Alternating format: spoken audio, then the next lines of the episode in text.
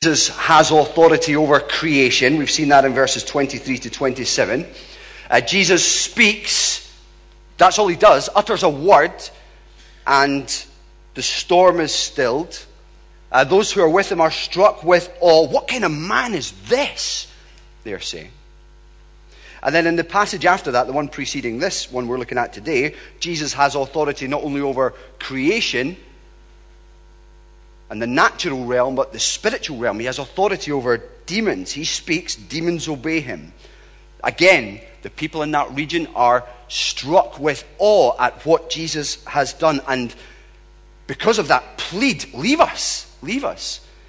And as we see in chapter 9, he does. Verse 1 Jesus stepped into a boat, crossed over, and came to his own town some men brought to him a paralytic lying on a mat.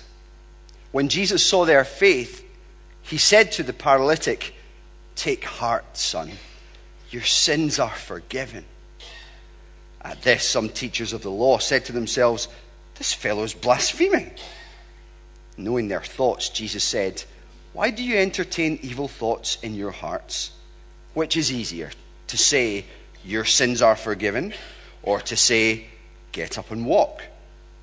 But so that you may know that the Son of Man has authority on earth to forgive sins, then he said to the paralytic, Get up, take your mat, and go home. And the man got up and went home. When the crowd saw this, they were filled with awe and they praised God who had given such authority to men. Amen. This is God's words. So here we see Jesus has had authority over creation, natural realm, now over the spiritual realm. Matthew's been keen to help us see that these are evidences of the fact that Jesus is the Son of God, deity himself. And now he's, start, he's showing us that Jesus is the divine Son of God by demonstrating that he has the prerogative, the authority to grant forgiveness for sins. And it's fascinating when you see what is presented before Jesus. What I want to do is just walk through it with three points. If you want to map it out or taking notes, here's the first thing sin, not sickness, is humanity's greatest problem. Two, Jesus no one else is humanity's only hope, and three, faith, nothing else, is humanity's necessary response. This all happens when some men bring to Jesus a man who is unable to feel or move from the waist down. He is a paralytic. Verse 2. Look at it with me. Some men brought to him a paralytic lying on a mat. I wonder if you've ever thought about what that would feel like, what that would be like. It must be a terrible thing. I remember when I was younger, Superman was a hero. You know, Christopher Reeve playing Superman in those films in the 80s. Yes, that's how old I am. You wouldn't guess. It was a phenomenal thing to see. And then I remember just being so startled and surprised at, at the news. I think it was in 98 or around about that time. Uh, when he had a horse riding accident that left him quadriplegic. He couldn't move or feel from the neck down. He gave an, a revealing interview, it was 98, because he, he gave a revealing interview with the Guardian newspaper in 2002 to give insight into what it's like to live with paralysis. He said, In the morning, when I open my eyes, the first thing I have to do is, well, wait. No matter what time I open my eyes, wait for someone to come and help me. I need my wife, my nurse, my physio to come and to sit me up in bed, to feed me, and care for my bodily needs that I can't care for myself. The whole article is just quite stark. He doesn't hold back whatsoever. And the physical struggles of the paralysis just sound terrible to us. But one of the most poignant and heartrending parts of the interview is when he talks about the emotional side of the paralysis. When he reveals his deepest longing I long to be on my feet again, he says. In my dreams, I'm never paralyzed. I'm skiing. I'm riding. I'm walking. No doubt the paralytic in this story was similarly debilitated, dependent on others to care for his own needs. The people brought him, who brought him, must have loved him very much, because in this time they had the additional stigma and burden of being outcasts. But he must have come well aware of his need and with a deep, deep longing in his heart to be healed, to walk again.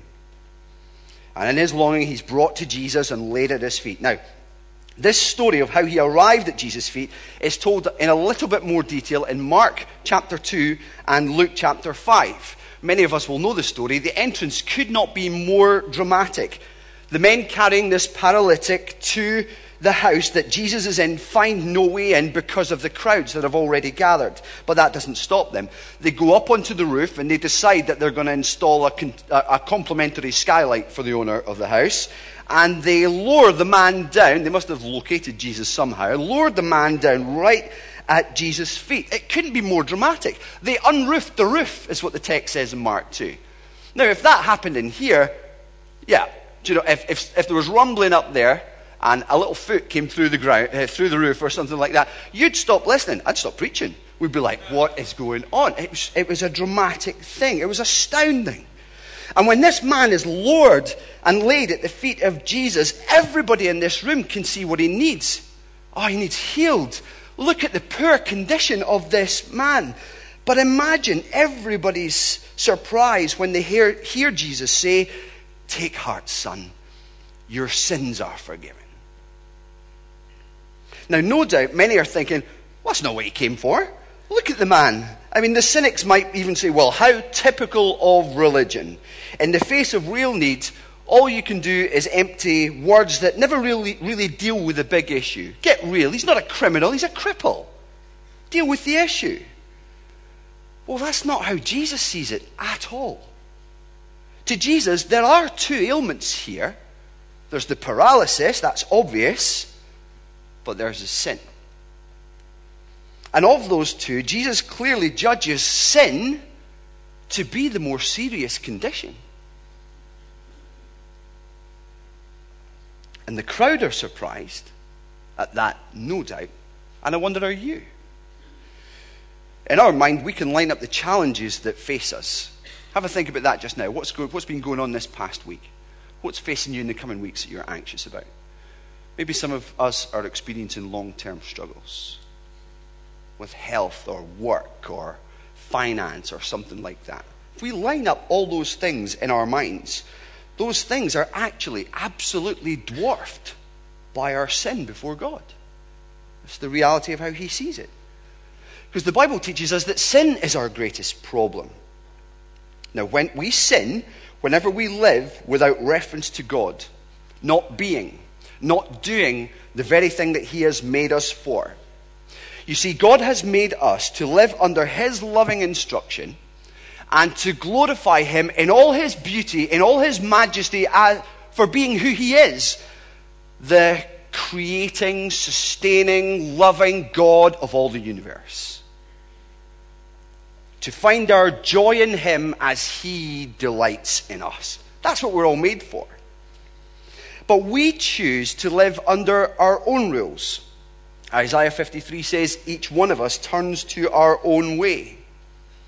Now, what we do in that sense is to ignore God, and that is to demean him. To reject his instruction, well, that's to rebel against him. To turn our own, to, to, to turn to our own way is actually to defy him. It, it becomes a challenge to his authority we think we can rule our own lives. And in 1 John chapter 3, we see that that's a major problem because it makes us lawbreakers. In 1 John 3, you see sin is lawlessness. Sin brings us before the bar of the heavenly court and declares us guilty. And Romans 3, uh, 6 tells us that the penalty for that sin is death and hell. Now, given the seriousness of just of what I've just said there, the seriousness of sin and the judgment it deserves, surely now we can start to understand why Jesus judges the sinfulness of the paralytic to be more serious than his paralysis. surely we can start to understand why forgiveness is more important than healing. This is our greatest need. That's why Jesus says, verse 2, Your sins are forgiven. It's greater than saying, Take up your mat and go home. Because the best thing that we could ever hear is the news that our sins have been forgiven. Our sins are no longer held against us. The best news we can ever hear is that you're no longer guilty in His sight, but pardoned. No longer an enemy, but a friend. It's great news. And that's what forgiveness is it's a deliberate decision to not hold an offense against the person who has sinned against you. Now, don't misunderstand that. It's not that you ignore the offense or refuse to deal with an offender, but rather it's that deliberate choice to deal with them for good reasons as if they were not guilty, as if they had not committed the offense against you in the first place. And that's what God does for us whenever He forgives us our sin. And He is the one that we need to seek forgiveness from. All of that serves to show us that sin and not sickness is humanity's primary problem. Every one of us needs forgiveness. The question we ask is where do we find it? Who forgives sin? Well, where this man found it. Jesus and no one else is humanity's only hope for forgiveness. This is the second point. Now, when Jesus said, Your sins are forgiven, he spoke as one giving out the forgiveness, dispensing it. He's dishing it out. The question is, can he do that? Now, that, this is something that has caused outrage in the hearts of the religious leaders. Look with me at verse 3. Some of the teachers of the law said to themselves, This fellow is blaspheming. They can't believe he's just said this. He is slandering God by claiming to do what God alone can do. That's what it means to blaspheme. And what they're thinking is only God can forgive sins. How can this man Jesus forgive sins if no one's sin is an offense against him?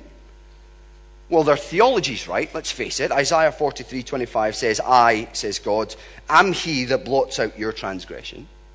And they would know Psalm 51, verse 4, David's King David's famous prayer of repentance, where he says, Against you and you only have I sinned, and done what is evil in your sight, so that you, God, are proved right when you speak and justified when you judge.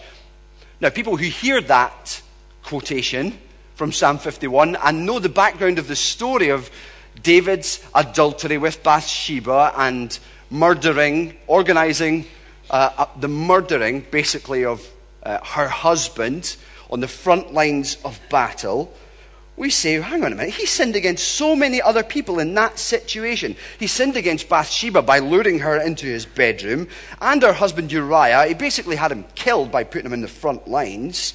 And yet, David can turn around and say, Against you, Lord, against you and you only have I sinned.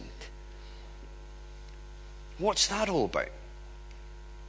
Well, David is expressing the ultimate reality of our sinfulness.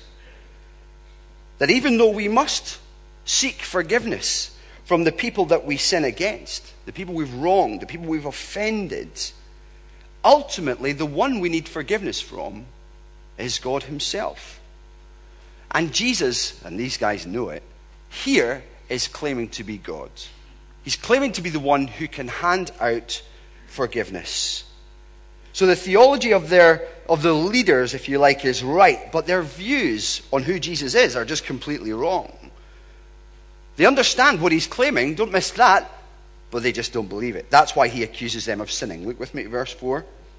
Why do you entertain evil thoughts in your heart? They're sinning by what they're thinking. Why do you entertain evil thoughts in your heart?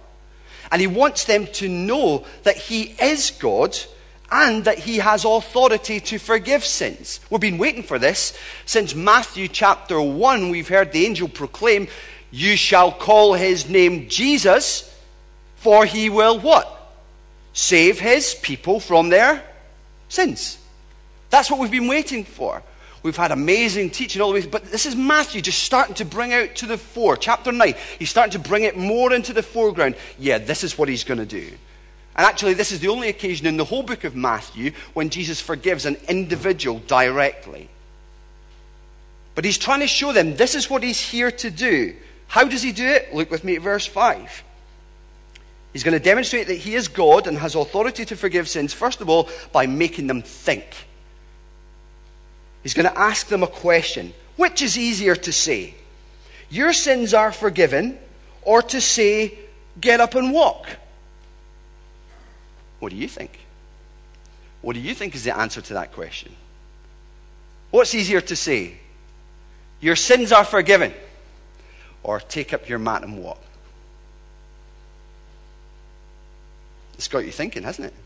So it's got them thinking. Because actually, it's quite complex. Because on the one hand, you can say, well, if it's which, which is easier to say, you could say it's easier to say your sins are forgiven because no one can actually prove whether or not you've done the forgiving. So it's kind of easy to say that. But on the other hand, if you say, take up your mat and walk, then all eyes are going to be on the person that you've said this to, and they're going to, immediately they're going to know whether or not you're a fraud. So it's easier to say, your sins are forgiven. But I wonder how the religious leaders thought of that. Remember their theology? They know only God can forgive sins, so which is easier to say? Well, in one sense, they've seen in, their, in the history of Israel people like Elijah and others like him who have performed miracles, raised people from the dead, healed people, performed miraculous things, but not one of them ever, ever, ever claimed to be God and claimed to forgive anyone's sins. So perhaps for the religious leaders, the harder thing to say and the impossible thing to do for a person would be for a human being to say to another human being, Your sins are forgiven. The harder thing is to forgive the sin. What do you think? I don't know what it is. All I know is when I look at it, both are impossible. And what does Jesus do? He takes the two effectively impossible things for a man or a woman or anybody to do without the divine help of God, and he's going to put them both together, both the expression of the forgiveness the declaration of absolution from sin for this man, and he's going to take the healing and put them together and say, so that you may know, so that you will never ever miss this, that I have authority to forgive sins. He's going to put them together. But just before he does that, he gives them that little bit of nudge towards the recognition of his deity and his authority to forgive sins. Because what does he call himself in verse 6? He calls himself the Son of Man.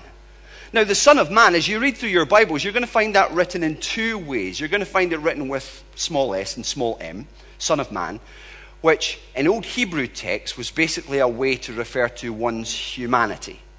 It just means that you're a son of Adam, a daughter of Adam. It means that you are a human but it's also used with a capital S and a capital M as a title. So the question that has to be asked is which is it with Jesus?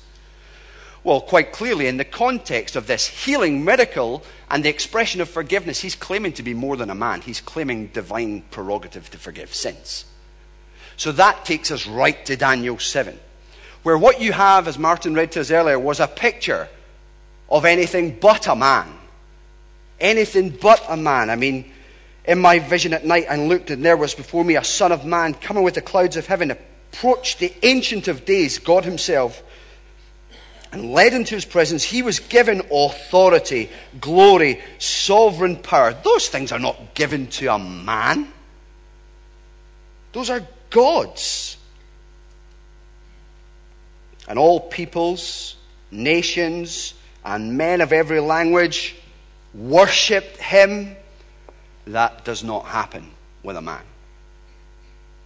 He is declaring himself to be God, and he's nudging them in that direction by saying, The Son of Man title in Daniel 7, yeah, it's here. This is what I'm doing. I'm exercising that majesty, that authority by doing this. Look with me at verse 6. So that you may know that the Son of Man has authority on earth to forgive sins. Then he's, I love it, he's talking to them. So that you may know that the Son of Man has authority on earth to forgive sins.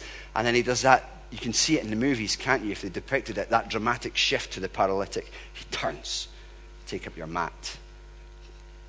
Get up, take up your mat, and go home. And what happened? Verse 7 instantaneously, the man got up and went home. A lot must have happened in that instant, even from the perspective of the paralyzed man. One moment he felt nothing. Surely the next moment he felt something. One moment he was motionless, the next moment he was moving. He was instantly healed. None of this nonsense that we can see on our TV sometimes, where healing apparently starts by someone falling over uncontrollably. No, this man rose with ultimate control over his lower part of his body, which he had no control over before, and he well, wouldn't it have been a wonderful thing to watch this man go home? Wouldn't it have been a wonderful thing to be one of his friends and partner with him and go with him on his way home as he went back to tell his family, Look at what the Lord has done for me? You would skip, wouldn't you? I would skip. I would jump. It's, it's, it must have been amazing to see. And this physical healing then provided the proof that the man had been, as Jesus said, forgiven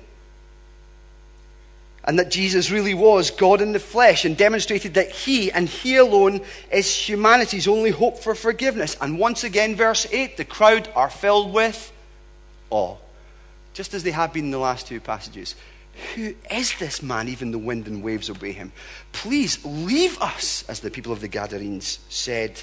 They are struck with awe and they glorified and praised God who had given authority such authority to men? Well, they still don't quite get it yet, do they? It's not just that he has given authority to men, it's that he, as the God man, has authority to forgive sins. So, if sin and not sickness then is humanity's greatest problem, and if Jesus and no one else is where humanity finds forgiveness, the question must naturally be how do we receive it? Well, this text shows us. Again, number three, through faith. Faith and nothing else is humanity's necessary response. The appeal is to come to Jesus in faith. Faith is the hand by which Christ's forgiveness is received. But how do we know that the paralytic, and even as Mark and Luke highlight for us, that his friends had faith? Well, verse 2 really in this passage tells us Jesus saw their faith. Well, what does that mean? What do you mean he saw their faith? Well, some might say, well, he saw them ripping through the roof. That presents a very wonderful picture of someone in need having the conviction that Jesus is the one to turn to with that need despite the obstacles. That's a very good illustration of faith, isn't it? But that's not actually Matthew's concern. As I said earlier, he doesn't even mention the roof ripping. So that's not what Matthew's talking about. Instead, when it says he saw their faith, it's telling us, again, I think, that Jesus saw belief and contrition, that is, sorrow over sin, in the heart of this man. For we cannot be saved apart from that. We can't believe that reading the rest of our Bibles, understanding who God is and how he feels about sin, and what is necessary to come to him in uh, and to be reconciled to Him, that is faith, belief, and repentance, sorrow over sins to the extent that we turn from it and turn to God, appealing for His grace to walk in His ways. Jesus must have seen this in this man. But I think this is another nudge from Matthew to say, see, it's another evidence of his deity. He's claiming to be the divine Son of Man from Daniel 7. He's demonstrating it by pronouncing forgiveness of sins and by healing this man in a wonder. But it's another evidence of his deity to say that he sees their faith. And Matthew, throughout this passage, Matthew has deliberately included those little details that show that Jesus is more than a man and perceives more than a man. Verse 4, he knows the thoughts of the scribes. They don't say. I don't think it's the fact that he's reading their faces. I think it's the fact that what Matthew says, he knows what they were thinking. Verse 7 as well, he only needs to utter a word, and a paralyzed man is instantly healed. Now, Matthew's saying, we know he's God because he searches the heart of a man. He reads our hearts like an open book. He knows us better than we know ourselves. And therefore, as he looks and as he sees their faith, he sees their belief that if I just come to Jesus, whether it's with my malady or whether it's with my sinful malady, if I come with sorrow over sin in the hope of finding mercy in God's sight, I'll find forgiveness. And Jesus must have seen it. And if he sees that in us, and we come to him in faith, believing that he can forgive us of our sins, to make us right with God,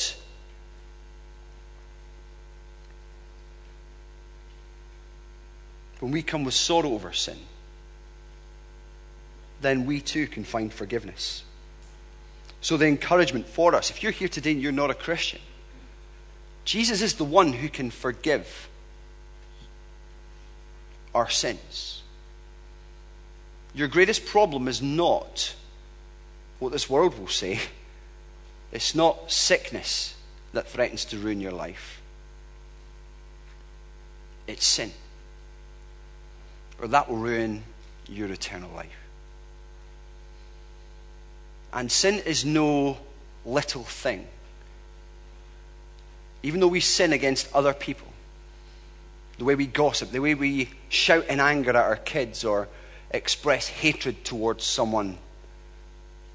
Well, sure, we need forgiveness for those things. We need to ask for forgiveness for those things. But ultimately, those sins are against God Himself. Against you and you only have I sinned and done what is evil in your sight.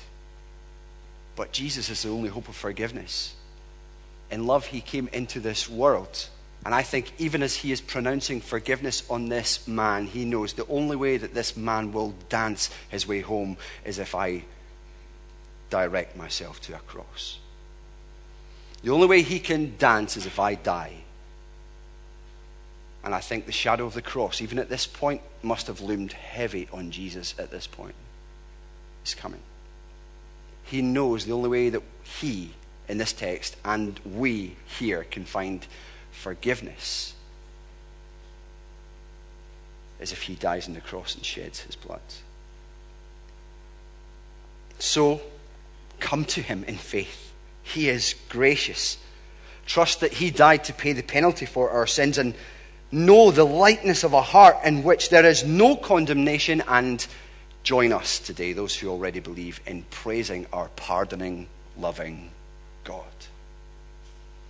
But what about us, those of us who are brothers and sisters in the faith, this church family? What does this text say to us? What are our application points from this now that we have seen and we already know that Jesus has authority to forgive sins? Well, I think there are three things here. Since Jesus Christ has authority to forgive sins, we can be sure that when we confess our sins, we are truly forgiven. How often do I feel it or speak to people who experience it that we walk under the burden and the shame of our guilt? We walk around like we're not forgiven. And that impacts our walk with God. Don't you know that experience? It can deter you from coming to Him. It can make you feel down so that you will not take time to pray as we ought to it certainly makes us keep our mouths closed. We just think, well, how can I tell anyone about Jesus? I'm really not living up to it myself. Well, it shows that we have not really understood and applied the gospel to ourselves fully. Christ knows the depths of our sinfulness, even as this text highlights for us, greater than we do, and yet extends that forgiveness. While we were yet sinners, Paul says, Christ died for us. Do we not grasp that our sin did not deter him from a cross or shrink his love for us? We do not need to walk under guilt and shame, but walk the, with a lightness in our hearts at the forgiveness that we have received in Christ Jesus.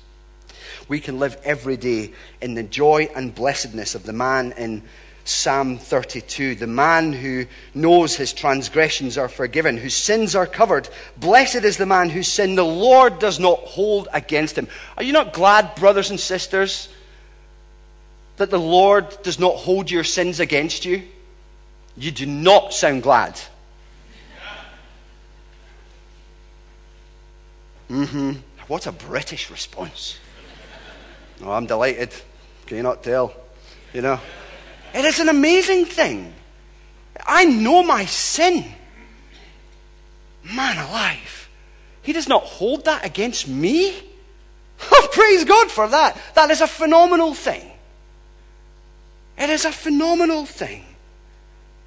Blessed is the man whose sin the Lord does not hold against him. Isn't it wonderful to read Hebrews and wonder over the phrase, their sins and lawless acts I will remember no more? What? You're omniscient. How can you forget? Well, it's not that he forgets what that you've actually committed the sin. It's that he, it's an expression of forgiveness, brothers and sisters. Grab hold of it and believe it.